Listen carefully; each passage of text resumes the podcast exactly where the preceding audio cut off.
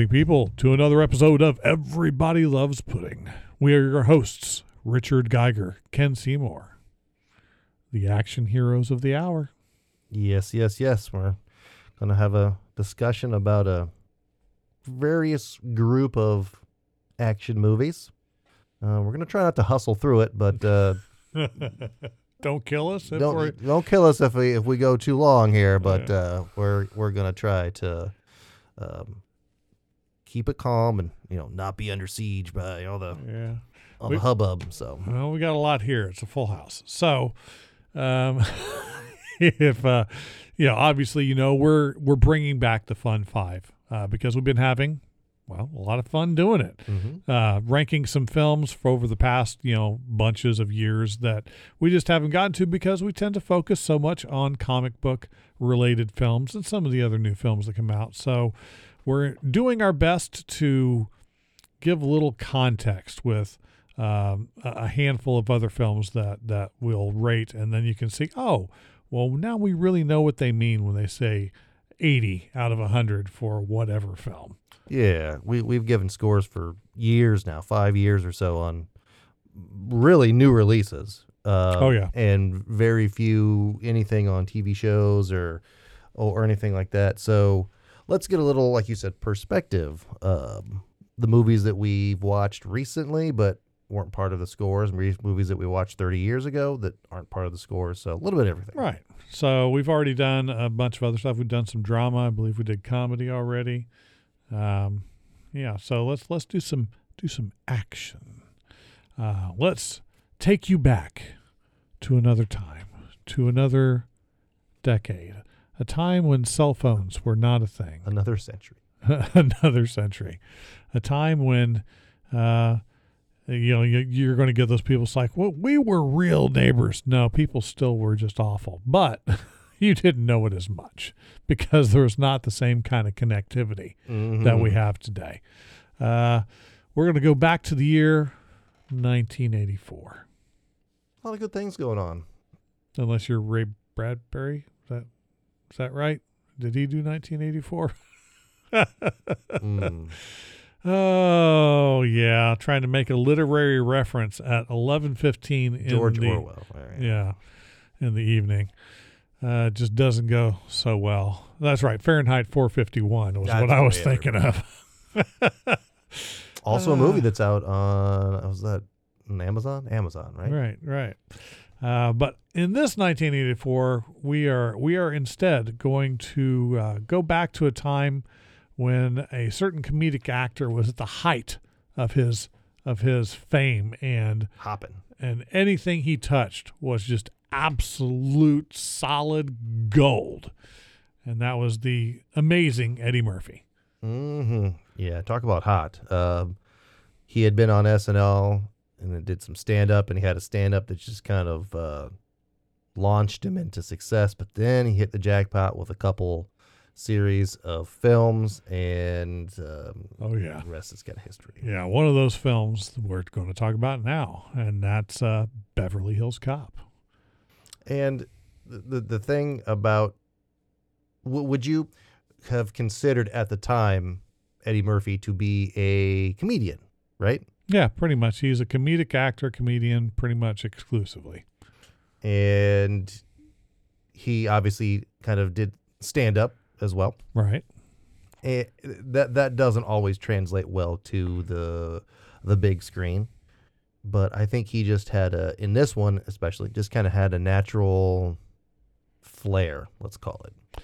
Yeah, if you look at his IMDb profile, the only three listed films before Beverly Hills Cop were 48 Hours, which is a really fun movie so long as you remember when it was made. yes. it's got some problems. Uh, and then Trading Places, one of my absolute favorites and a classic. So long as you remember when it was made, because it also has a number of problems. Uh, and then Best Defense, which a lot of people will not even remember that film, but Mm-mm. that was actually really, really funny. Um, the the whole concept is there's a defense contractor that the film's done in two sections. So Dudley Moore is the guy working on this tank that's going to be used in the field, and Eddie Murphy is in the army going to be using this tank. So it happens at two different times, but both sections of the movie are happening simultaneously as you watch through, and you're you're trying to hope that the tank that he gets provided with will actually work when when he needs to actually use it. So it's it's a it's a it's actually a pretty fun little film, but uh, none of them were anything close to Beverly Hills Cop. Yeah, th- there's just a. It's it's hard to describe. I feel like, and, and and tell me I'm wrong on this because I don't know any of the backstory in terms of this particular film, but it seems like to me the people that he worked with, uh, they just had like a good rapport Oh yeah, right like they worked well together and his his presentation of the axel foley character just seemed so natural like nothing it just seemed nothing seemed forced in it Oh yeah, yeah. There's there's no doubt about that. Um, uh, the director that's listed on this particular film is uh, Mr. Martin Brest. Uh, but if you look at the films that uh, Mr. Brest has been involved with, uh, he's he's no slouch. I mean, this dude um, did Midnight Run on top of it was which was really well received when it came out. Scent of a Woman. I mean, if you want to do exactly a little Pacino, yeah, meet Joe Black, which did huge, and then he ruined his career with G- Jiggly. Healy. yes uh, Uh. a- a- at the time um, if i'm not mistaken was considered one of if not the worst movies of all time Yeah. but uh, as far as Beverly Hills Cop goes, um, man, this it's it's just light fare. You gotta think of a 1980s feel for a film, and there are you know you, there are certain films that you think about like Top Gun and things like that. That's the very 80s. Well, this is This is it, man. It's it's there's n- there are no special effects. no. This is just uh, a lot of revolvers and cars that get beat up, uh, but they're like standard '80s variants of of cars, right? The Um, cigarette truck at the beginning of the film. It's it's just got the the soundtrack is solid in it too. Soundtrack is fantastic. If you like '80s movies, um, you'll like this one. If you've never seen it, of course. Um, it, it just got subtle humor. It's got in your face humor. Uh, it, it's it's kind of um we have it in the action category because it, it really it, it kind of is. But there's there's a lot of other elements to combine Oh, yeah. together to make this the movie that There's is. plenty of comedy. You're not going to put Eddie Murphy at this point in his career career in a film and not have comedy. It just won't work. Mm-mm. But I mean, talking about that soundtrack, Glenn Frey, Pointer Sisters, Patti LaBelle. You know, I mean, it's it's just fantastic. There's there's no you even get a little Danny Elfman in there. I mean, it's just kind of crazy. Combine that with the fact that you get this this uh, really hot comedic actor, mix him with Judge Reinhold, you know, uh, you know, Fast Times at Ridgemont Mhm. High, and and just so many other just fantastic films. And he has that kind of charming but dry delivery, and you get John Ashton in it as the grumpy Just- kind of Grr, uh, yeah. old cop, which he does perfectly. Um, uh, Lisa Eilbacher um, as kind of the sort of savvy friend, sort of a thing, Mhm. does great. And then any 80s film, normally, if you need a villain, you would look for Mr. Ronny Cox. Yes. Uh, see RoboCop, for example. Exactly. Um, but he he has that great just. It, you wouldn't call it a snarl. No, it's not. That's not it. Smarm? Sm- yeah, but like, like, angry, Condescending. condescending. Yeah, like it's confidence. yeah. Yeah, it, it's it's hard to describe because he's he's a bad guy that doesn't get like grumpy, angry, yelly, right? Right. Right. Um, But he gets to be a good guy in this one. hmm Uh, but he still gets to yell at the detectives when they do things that they aren't yeah. supposed to do. Yep. It's Although he really doesn't yell for the most part. He just says, "Hey." He, that's right, because it's the Beverly Hills Police Department. We do things differently here. hmm You know, just uh, Mr. James Russo as Mikey Tandino, the friend that uh, gets him into all this trouble in the first place. Now, this is not the same Russo if you're thinking Russo brothers. this is not that guy.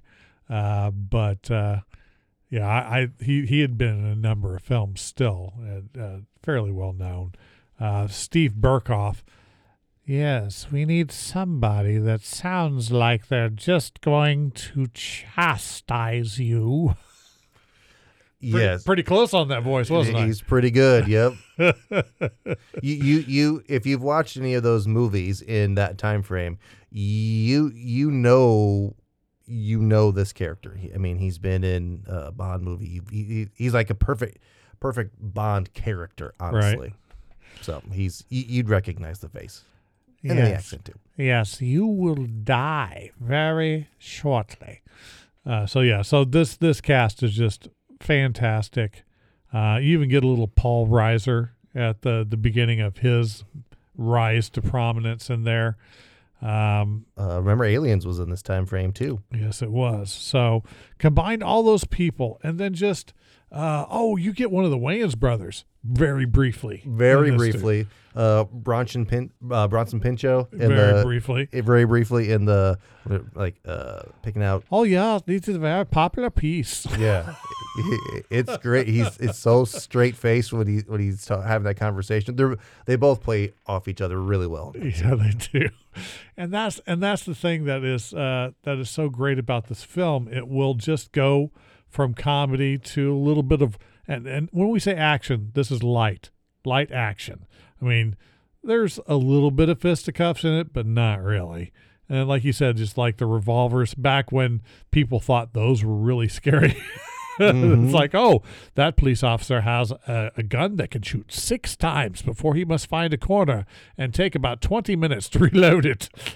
Well, they're just so powerful. right. Um, but yeah, so it's, it's just the way they, they put things together in the film is just fun. They, they could put a little bit of anxiety. You didn't know what was going to happen in a couple spots. And then it set up a, set up a three part uh, sequel thing going on. I like the second one. The third one was Maybe a stretch. yeah, a little bit. Well, they didn't get everybody back for the third film either, so Yeah. that was a little sad.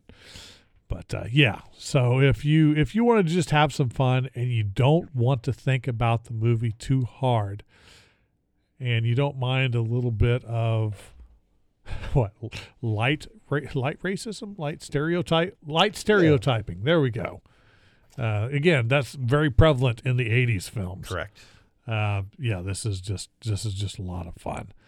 Um, I, I kind of want to watch it again now.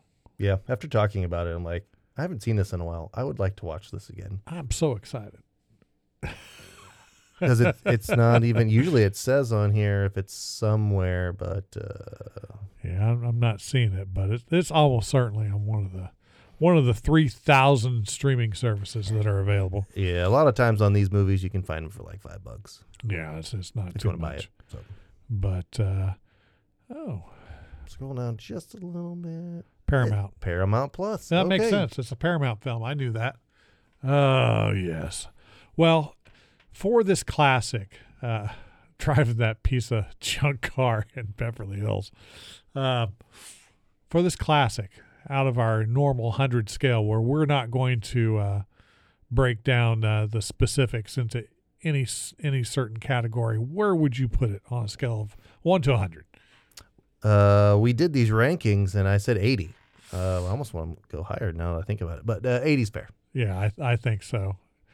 Uh, I I will agree with you on this one. Eighty. It's it's rewatchable. Ultimately, very rewatchable. It's also not exactly a deep film by any any stretch. No, if you need your nostalgia from the 80s, this is great. Oh, and you like. Eddie Murphy, especially if you like Eddie Murphy, this is good stuff. I need to talk to him. Uh, yeah. Oh, right, and the the the, the topless bar scene. I completely forgot about that. Oh man, yeah, that was classic '80s. All right, well, let's go from a lighthearted romp through Beverly Hills with some very very small arms to a less lighthearted romp out in the open sea with a Mhm. lot more powerful weaponry. yes, and uh, well, you know, a cook. Well, is he a cook? Why is he on the ship? Why does he have his files in the in the captain's safe? Mm. I don't know. Tell me. All right, so we we wanted to do things.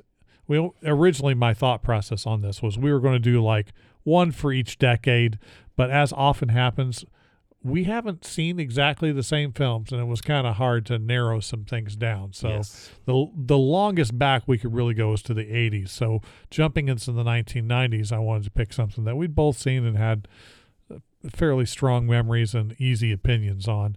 Um, if you were watching action films in the 80s and 90s, there were a handful of action stars. You know, you had Schwarzenegger, you had uh, Stallone, you had Van Damme, you know, a handful of guys.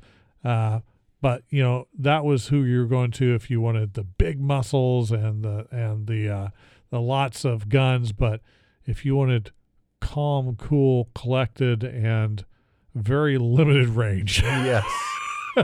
If you wanted to watch the same character in an action movie every other year, you went with Steven Steven Seagal. so uh, yeah, Steven Seagal is at at one point it, he was kind of a love it or hate it kind of a, an actor, and then eventually just became hate it for no matter who you were. yes. Uh, now, now, so this is this is important in, in talking about your your Schwarzenegger, Stallones. You know, there was they were if you put them in tiers, they're probably the S tier, Right. And then there might have been an A tier, and that could have been Mel Gibson, Kurt Russell, Right. um, uh, a- a- and maybe even Van Damme. yes, Um, he never really got to the S. he, he never got to the S tier. He barely made it to the A tier. But um, then you have Seagal, and he's probably a, At, at that point, he was a solid B, and he, Yep. he he's he's has reduced ever since. but he had a stretch uh, in which he made uh, one, two, three, four, five movies that Yeah. were honestly, for what they were, uh, good, solid Action 80s, films. 90s action Oh, yeah. movies. um, so I can't.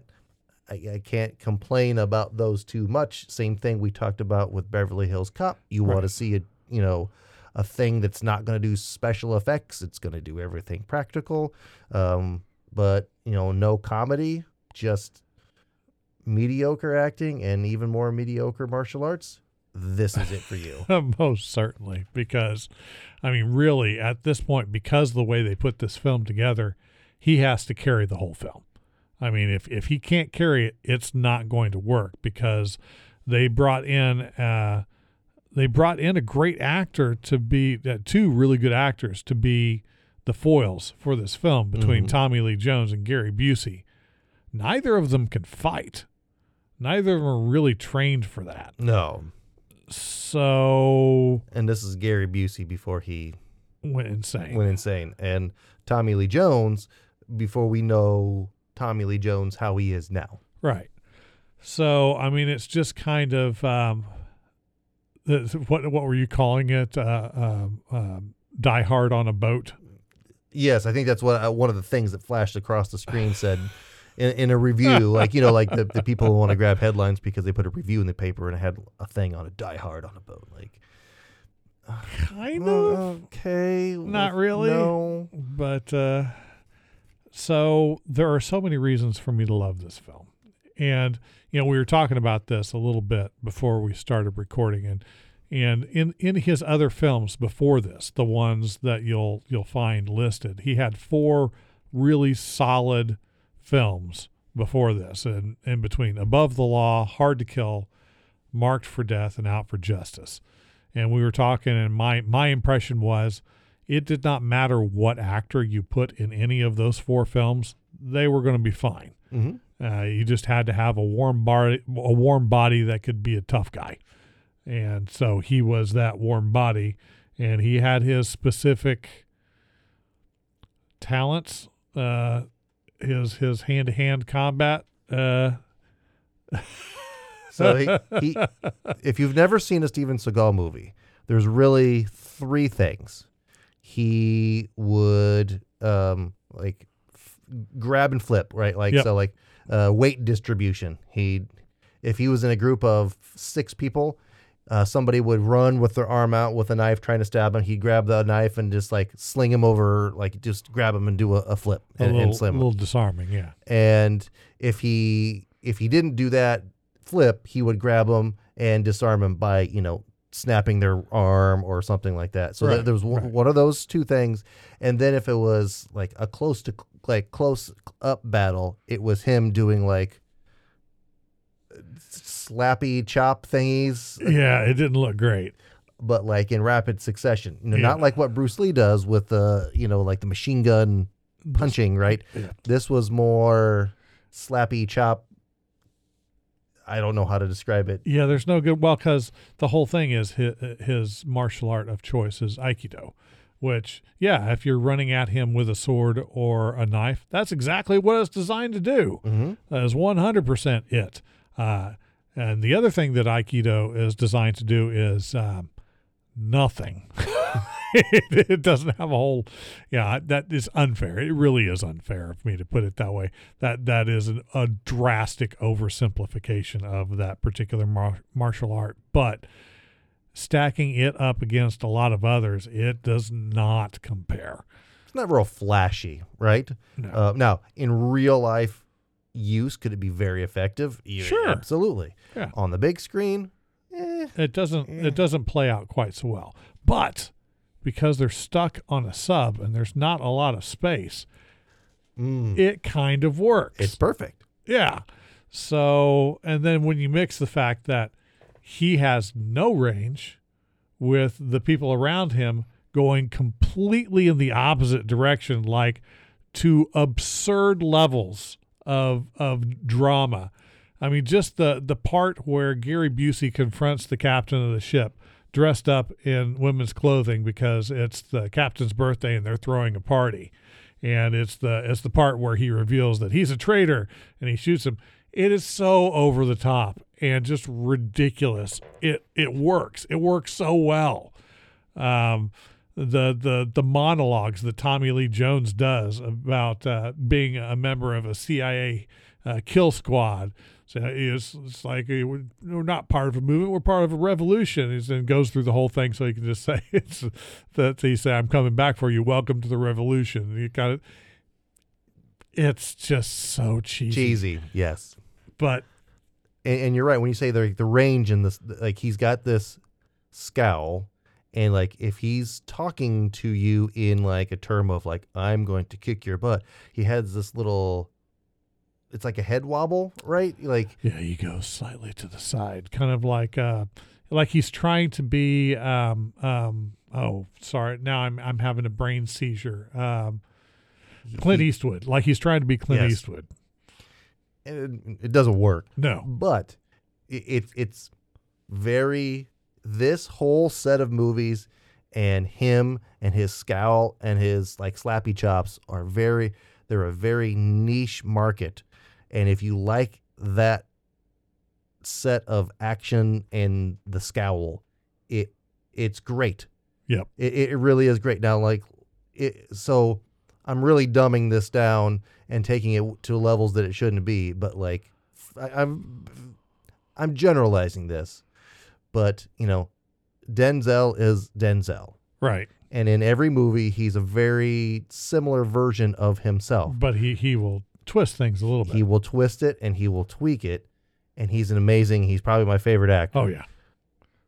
but but you see what I'm saying. Like if you like Denzel being the same Denzel because that's what you go and watch every single time because you know he's going to be great at doing what he does. Right. Uh, this is you know Denzel, you know, to the minus thousand degree. Like, but it, it is no no tweaking. if you like Steven Seagal, you will you will love this movie. Right. The end.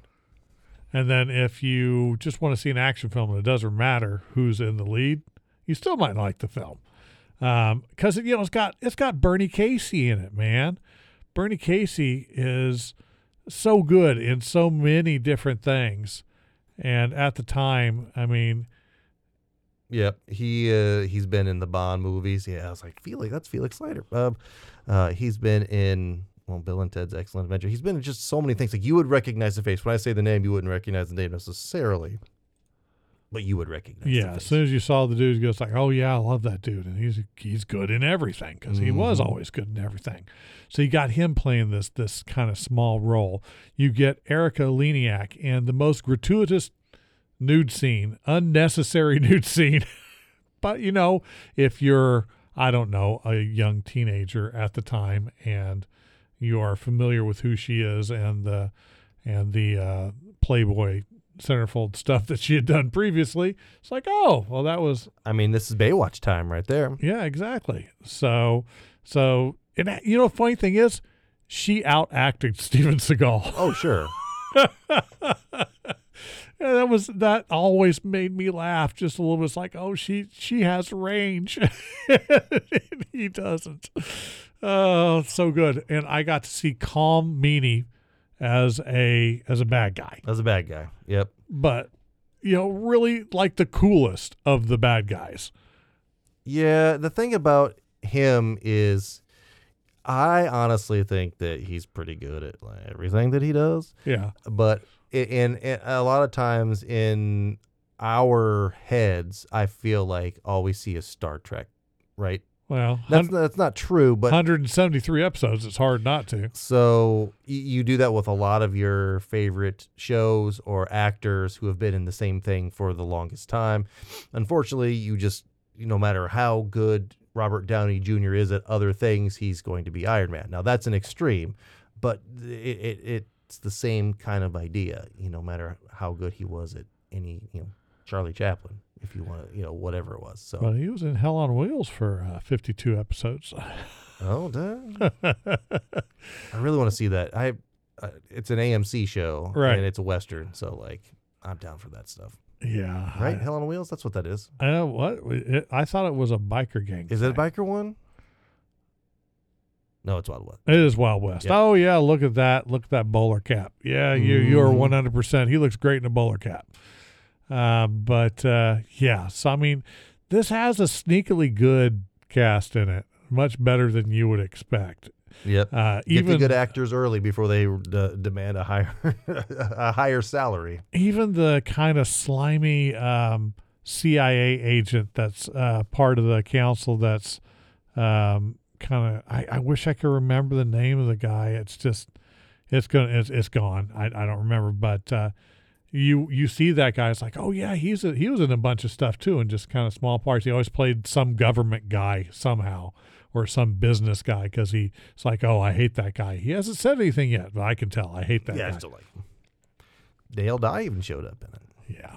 So combine the the very simple premise with some some fun action. You get to have submarines and and you get big booms with uh, some some missiles and and a, and a variety of other things and uh, and uh, oh the mess hall scene where they initially take the, the, the boat over. Who's the highest ranking officer here right now? Stand up and be recognized. Don't do it. you said big booms for a second. I thought you were going to say something else, but no, I was not. I was not. 100%. We are a family friendly show, good sir. mm-hmm. well, you said gratuitous, so I was just going to be. Oh, yeah. Okay. So, on a scale of 1 to 100, what would you rate this film, sir? Uh, a solid Steven Seagal score of 72. now, for me, I have a soft spot for this film, so I'm I, I, I have to rate it a little bit higher because I've seen it. I've seen it like 20 times. Mm. Yeah, it's been a bit since I've seen this, uh, and I don't mind watching it, but it's not something. Ooh, hey, let's play this game a little bit. Um, does it show if someone wanted to watch this, what streaming service this one w- might be available on? Well, I would wager that it does. And in fact, you can watch it on Tubi, Prime, if you pay for it, and Amazon. Interesting. And Tubi's just another app that you can get. So Yeah, exactly. Um, but uh, I got to give it. Uh, I got to give it an 81. I, I had a lot of fun with this film. I always did. Tommy Lee Jones is just. Uh, he's so over the top in this film. Oh yeah, good stuff. All right, well, let's get into something just a little more recent. How about some early 2000s? I feel like we're going to see a trend with these next three uh, in the early 2000s. Yeah, we were going to go with something newer, but then we decided not to. Well, we looked at some things. It's just that when it came to a consensus, they all happened to be in the same three year time span. So Yeah, that's yeah. okay. I'm good. I'm good with that. Um, some directors have cult followings. hmm Yes. Uh, this is one of them. And in all the movies that we have talked about and talked about and talked about, uh, I feel like Quentin Tarantino doesn't get a lot of our talking abouts. No. Um, mentions maybe, maybe every once in a while. I think, um, I think we're talking about Inglourious Basterds recently in the last couple months, but that's about that's about it. We don't talk about his movies so much. I think so. I think this was Yeah. a good inclusion to have. Well, definitely. It's not that we. Uh, it's not that we dislike his films. It's just, well, he doesn't do comic book films, and he doesn't do a lot of films. No, So very, uh, very sporadic. Right. Uh, I think some interview he said something about he had a, spec- a specified number of films he wanted to do before he was just done. We have one more left. Yeah, something like that. And it's like, well, that's one way to do it, I guess. For for a while there, he was interested in doing a, a Star Trek one, that would have been really interesting. but it was going to be you know typical, it would be rated R, just like take it in a little different direction. Which, fine. That I I would be interested to see what that would have looked like, but we will never get to see that. Oh, well. But uh, we're going to instead go to the year of 2003. And it, this film was essentially just to send up a love letter to bad kung fu films and, And- and good kung fu films. A hint of Western. Yeah. And we were talking about Kill Bill. Kill Bill. So this is uh, part one, volume one is what we should say. Um, so yes, there were two two segments of this, and I can't remember when were they released. Oh, it took a while to get the second one. I mean, it was, it was years between them. Yeah, and I felt like they filmed them at the same time into one complete movie, but I could be wrong on that. I just it's been 20 years since these came out. Oh, or it could have just been separated by one year. Apparently, one year. Okay, sure. See, this is what happens, kids, when you get old.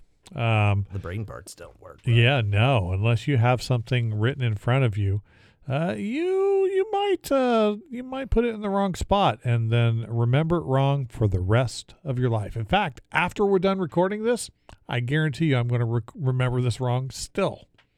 Yeah, I, I, you know, a lot of times when they do these movies and they're broken up into two pieces, eh, what you'll see is one they'll do them in a similar time frame. So like one will be December and the next one will be December the following year. And I think this was a December, November, December movie, if I'm not mistaken.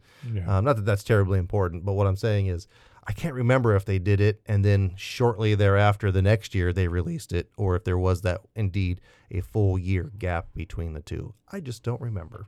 Uh, but back in the day, you know, we didn't have options to uh, watch movies other than go to the theater and then have to Nope. you know, wait and stuff. So uh, this was this was you know for us at the time when you watch it and you see at the end. Um, the story wasn't finished. no. Well, that's kind of the whole thing, of course, but um, the second one is just a totally different tale in this. I feel like. Well, I mean, so first of all, um, like we were talking about, uh, Quentin Tarantino has a very specific style. And if you generally like his style, it doesn't matter which film of his you watch, you're generally going to like it. Yeah, and it's it's a lot of music. Yes. Um, and then that music is is introduced, framed, positioned to score the movie through action, introduction, you know, tense sequences. And he's he's very good at choosing a fun soundtrack, and he's good at doing homage and doing themes and he's good at camera angles and zoom on faces and and then he he'll play to different genres and like you said an homage to bad kung fu movies a lot of times it's like you have the face of the character and then it's at that quick zoom in closer to their face and I will kill you you know like cheesy little things like oh, that. Yeah. and he plays all of those angles uh, like really well in this particular homage and if you're going to stick uh, a lead, uh, a strong female lead, I am a sucker for Uma Thurman in about anything. Um, I've always liked her. Um, even I just go always back to David Letterman, Oprah, Uma, Uma, Oprah. you know what I'm talking? Yeah, it's silly, but yeah, it's a, it's a small thing, but uh, yeah, even even with the remake of the producers, which has your favorite actor in it, they put Uma Thurman into a, a, a role that you normally would not have expected her to be in, considering it's normally a very buxom individual that would be in that particular role. But it doesn't matter because her presence is such, she radiates. I mean, she's just she's just magnetic, and that's why she gets so many films. She's you know on top of being gorgeous, she's got range. She can do action. She can do drama. She can do comedy and she can do freaking anything. And uh, yeah, I'm a huge fan of hers.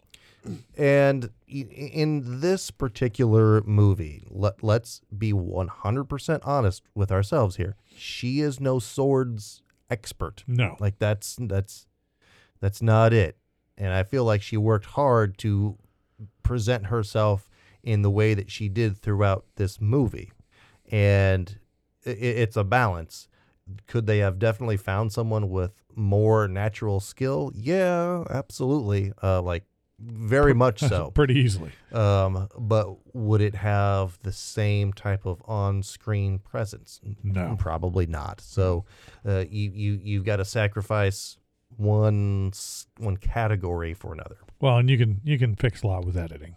Yeah. But uh, so you know, mix the fact that Uma's in it with Lucy Liu, who I've always loved Vivica Fox was has always been solid. You get Daryl Hannah in there. It's like at that time, it's like really Daryl Hannah out of nowhere. But yeah, definitely, gimme, gimme. Uh, uh, David Carradine, who was just, you know, we talked about Gary Busey before he went kind of crazy. Carradine was also kind of crazy, not in the same way, no, by any stretch, but he was a nut he I just remember him because he was he was in a TV show, right? Uh, Kung Fu. The Legend can or not the Legend continues. That's the sequel. The he sequel. was in he was in that too. He was in the the original. Yeah. And then when the syn- sequel came out with the synd- it was on syndication, if yeah. I'm not mistaken. TNT. Uh, yeah. So for me, syndication, yay! Um, uh, it was his son right. who was in it, and I can't remember who was playing it. Um, who, who was playing his son, but uh, that's what I watched that had him in it. Right, and that you know that show was actually way better than it had any right to be. that's that's all I that's all I can really say about that. I I don't know how it was good because the original material back from when the uh, first Kung Fu show was out was so cheesy. It was it was a product of its time. Um, but uh, yeah, it's just wow. Look at all these I never realized that David Carradine was in quite so many films. I knew he was in a lot, but yeah, he he got that uh, that uh, that knowledge. Uh, you, you you know him from one show. Now you kind of want to have him involved in everything. In all the shows, apparently. Yeah, that wait, there was Kung, Kung Fu. Fu. Legend continues. So uh, the son. Oh right, dude was uh, Chris Potter. He was in a bunch of stuff.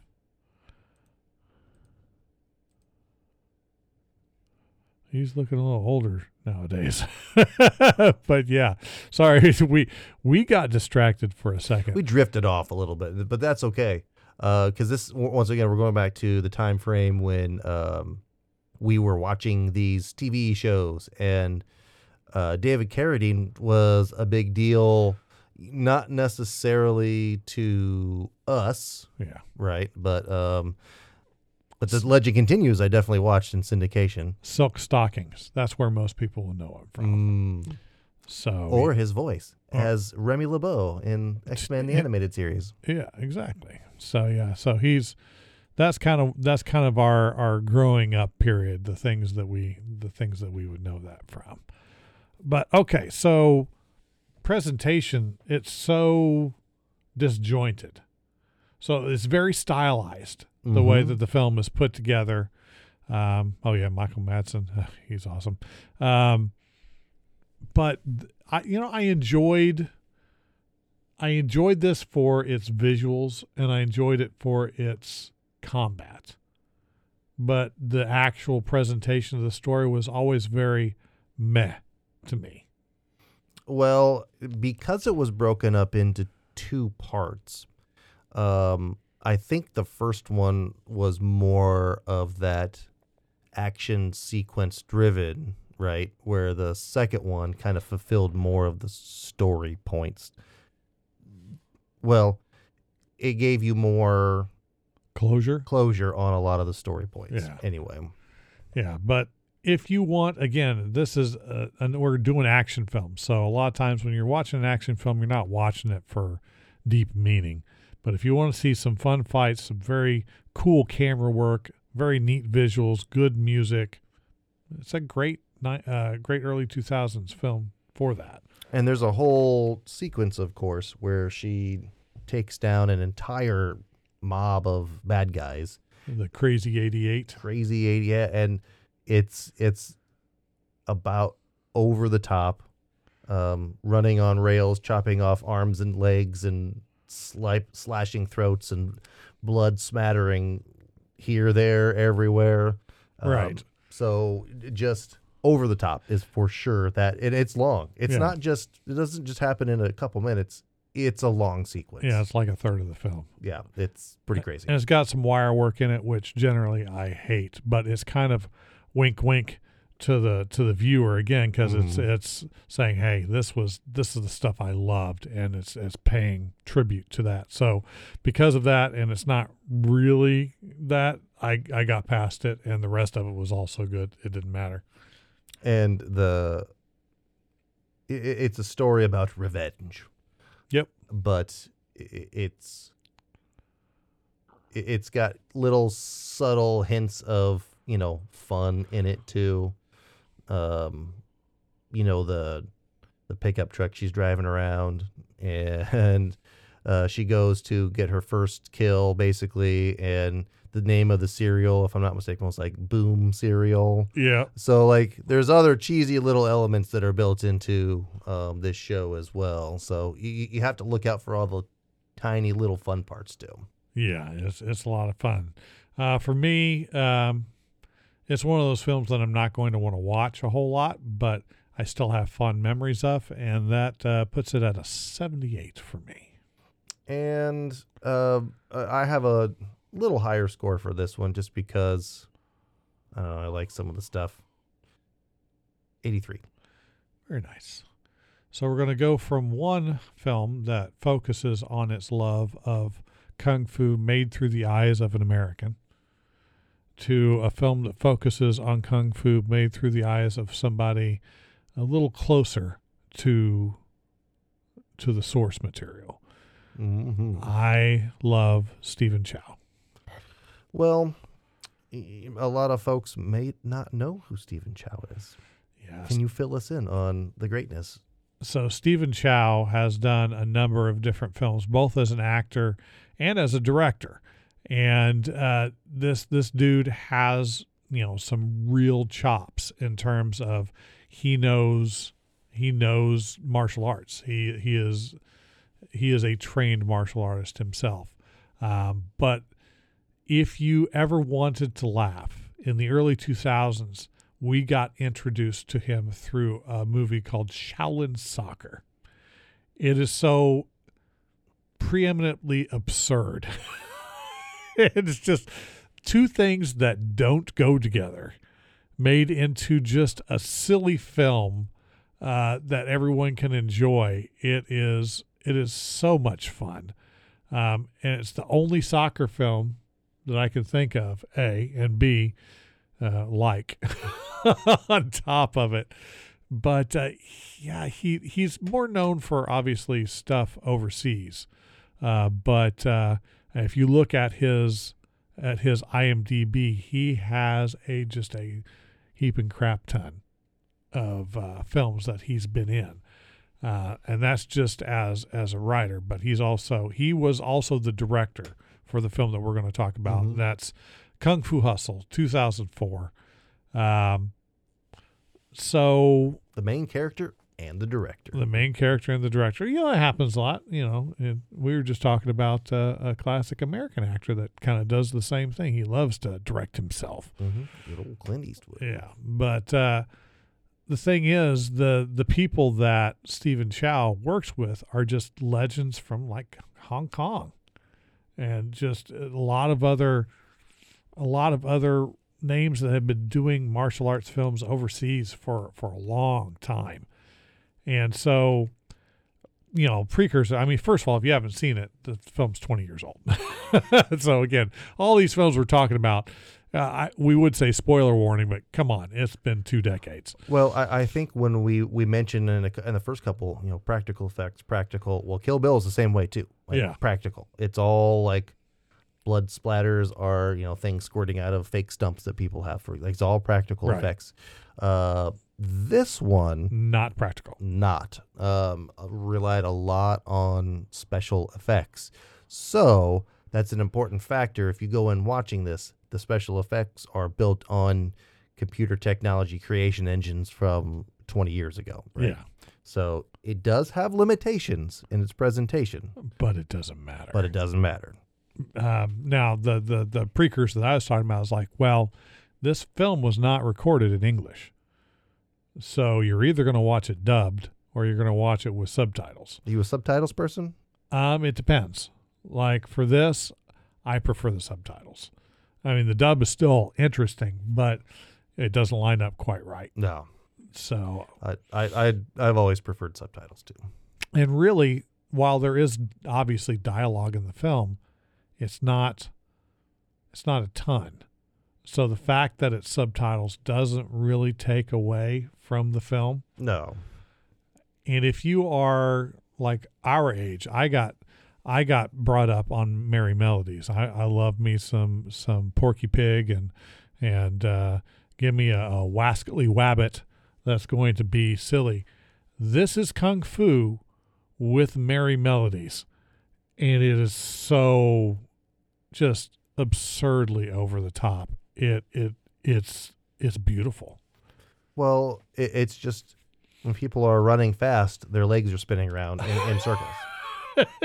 right? as they should Yes, that, that, that's that's a great example of it. when But- somebody gets hit really hard, it takes them completely off their feet while they're still standing straight and their shoes go flying. yes, it, uh, it it if if they get if they get whacked on something, you know, it's it's got that silly kind of like boing and their their head. Like it, it's all those little cartoon elements just put into a different world. When the when the character that's the main character that for the most of the film is just not good at anything, finally comes out of his his uh, cocoon and shows the, the the true martial arts genius that he is, the kung fu genius. The first thing he does is stomp on the feet of twenty guys. That's true. Yeah. it's so it's so wonderful and there's definitely wire work and the wire work is again just absurd does not make any sense don't try to make any sense out of it He- the dude gets knocked into orbit and then steps on an eagle That's yes. I'm, I'm. It's been a bit since I've seen this movie, but every time you mention a scene like that, I'm like, I remember that. Yes, I remember that one. I remember that one. i mean early in the film see he gets stabbed like 10 times and it's hilarious what other film can you say? Dude got stabbed ten times. I laughed so hard. and you know the supporting characters in this too they they play their their over the top parts very well to blend in with the, all the surroundings and the storyline Yeah, no doubt. Wah Wen, uh, the landlord, uh, he's he's just so much fun to watch, Mhm. and uh, Ki Wen, the landlady. it you know they're always walking around with cigarettes hanging out of their mouth Right. and, and disheveled and angry and then all of a sudden you know they take their anger out of their like it just all these characters they just evolve they change because you know top secretly they are you know masters in something Yeah, and it's just it's it's so much it's so much fun that I would talk about the, the the the plot, but there's no real reason. Either you've seen it, and most people that have seen it just know know that it's the best. Uh, and if you haven't seen it, I don't want to say too much because seeing it the first time, you will. There were points at it where I was watching and I noticed that my mouth was just open because I, I couldn't believe that they did what they did and that it worked so well. yeah it takes uh, it, it takes creativity to to elevate your typical quote kung fu movie to something beyond that but still um, have people who love that kung fu element be entertained as well Yeah, no doubt about it. Uh, when they do actually get down to some real um, hand-to-hand combat, which there is some in there, Mhm. it's fantastic. And then when it's of the absurd level, it's still just fantastic. mm-hmm. Uh, yeah. So if you haven't seen it, take some time. Uh, it is bloody. it's got a it's got a little bit of a harshness to it, but uh, yeah. So you know, there's there's some limb removal. There's some uh, beheading. there there is some very angry music. yes but like not in a like haunting way no. right no it's it still has that levity to it Yes, yes, it does, and it's just it's it's wonderful. The whole cast is good, and and uh, yeah, you won't care that it's in another language. It's it's fantastic.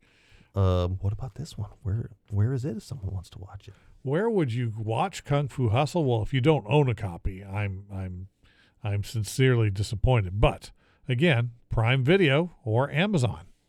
to rent or buy so it's not streaming out yet Yeah. but i i feel like i've seen this on there or some platform very recently uh, that was just part of its its lineup so movies do this a lot where they'll just go away for three months six months and then they'll just pop back up again Well, I own a copy, so I can watch it whenever I want. whenever you want to. uh, my part of my movie collection. Uh, so good. Um, so uh, what do you think? Out of a hundred, Uh, 78 is what I've got for this. well, that's a respectable uh, amount. As you could probably tell by me just gushing over this film, I, I think a little more of this.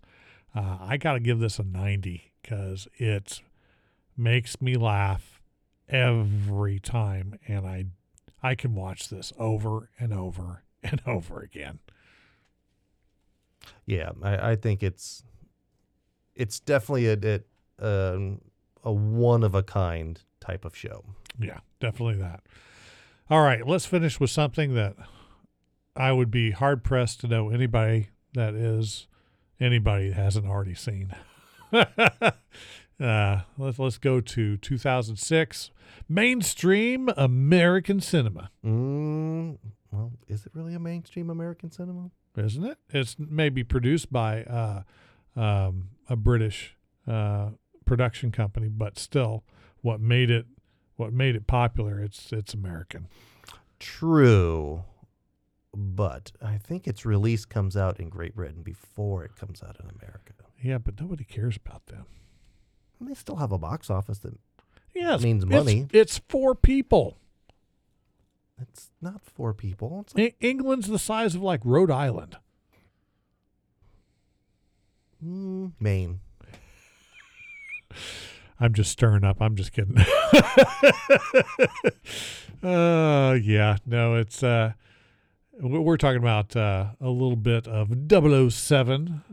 And there's so many of them. There are, and there's so many good ones from so many different years.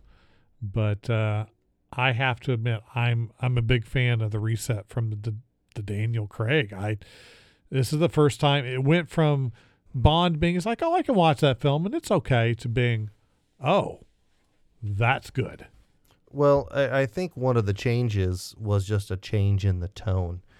Um, when you had Pierce Brosnan, there was a couple of them that still had that same flair that you got with some of the previous ones, but then it just evolved. It just got like exponentially worse after like like Goldeneye was was like over the top, right? But but still very palatable. It had great cast in it. It did a lot of nice things.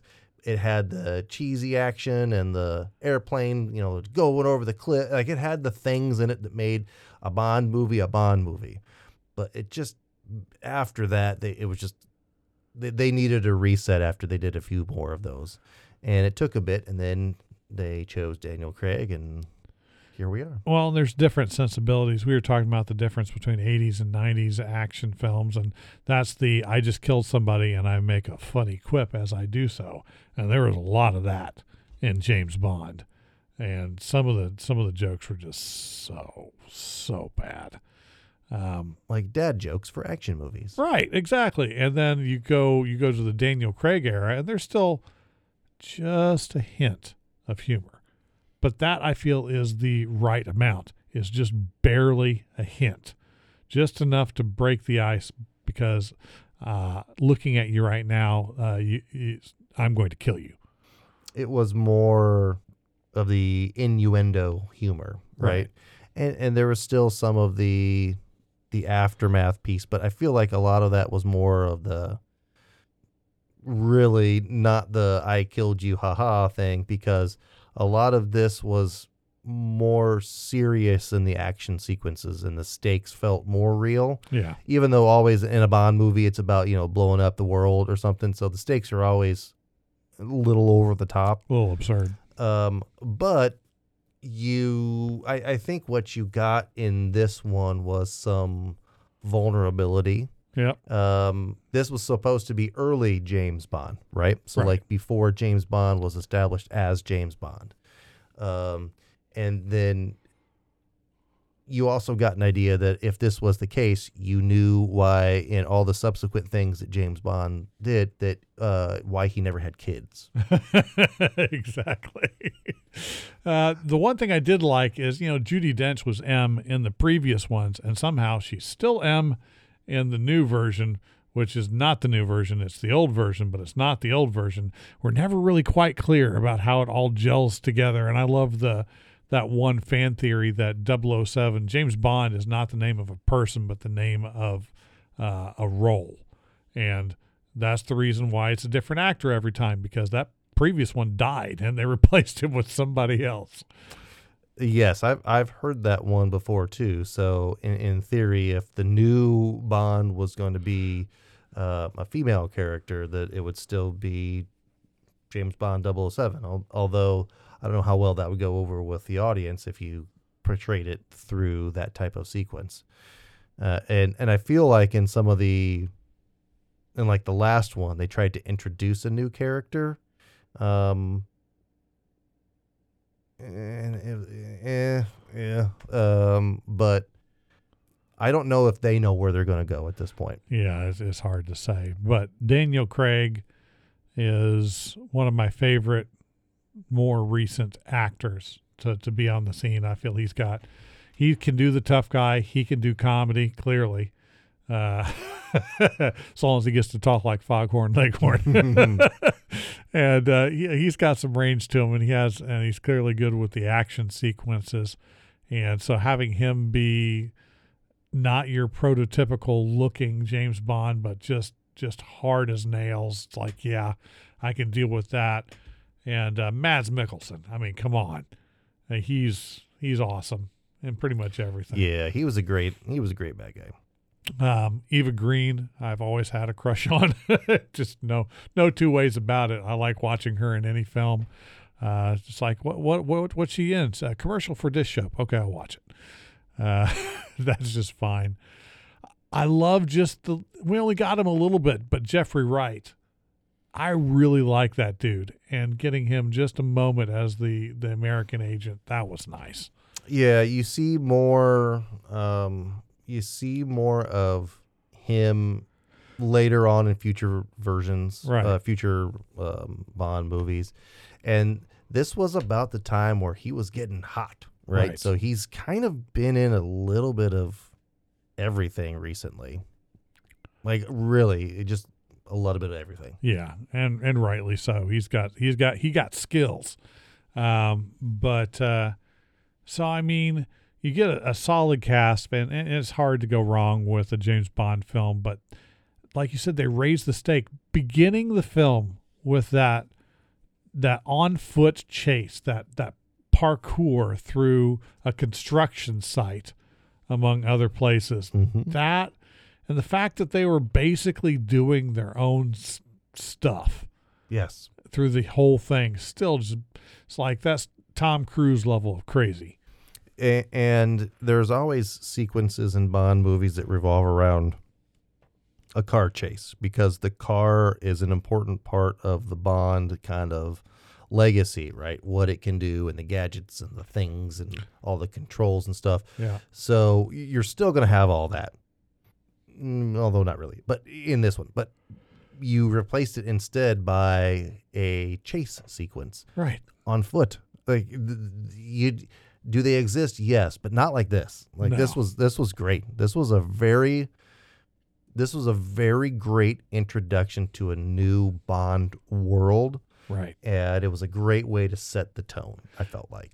the other thing i liked this was the point in time where the the public had been introduced to inundated with and just kind of oversaturated with the world of poker it was really booming at that point. Uh, it's like, oh, I can watch the World Series of Poker every year and all that, all the stuff that went with it. And then, oh, you like that? Here's 700 other poker programs. it's just, Yes, and um, and of course the, the the whole thing in this one is some convoluted scheme of things, but it uh, it revolves around this poker game, and there's supposed to be you know money for things and stuff exchanged, and he's the bad guy, so he set up this high stakes poker game, and it's just like most Bond things, it's kind of convoluted yes. and he magically gets the invite because you know he's James Bond, you know, whatever it is. But and then they play a high stakes game of poker that he. I, I'm not. I'm not much of a poker person, so you could tell me more. From what I read, like the poker hands, how it was presented was kind of eh. It was, it was okay. So, first of all, um, the way that they present certain aspects, trying to read the tell of the other player, yeah, that that's that's fine. Um, they they they overemphasized it, and nobody nobody has a tell. Oh, I'm I'm bleeding blood from my eye. Sure, that's that's a great tell.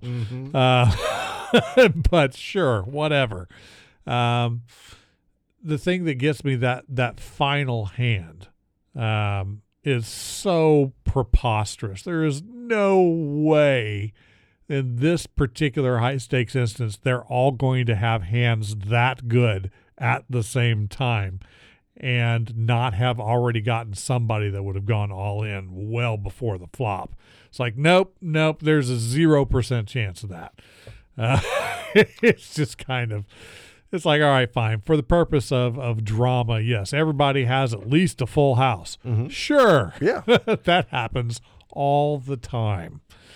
Uh, well, when it comes to James Bond, you know, he always comes out a winner. So of course he's going to have a better hand. But the thing I love about that poker game, beyond the fact that I was a big fan of poker, at, well, I still am. I just they intersperse this like here's some game, here's some game related stuff.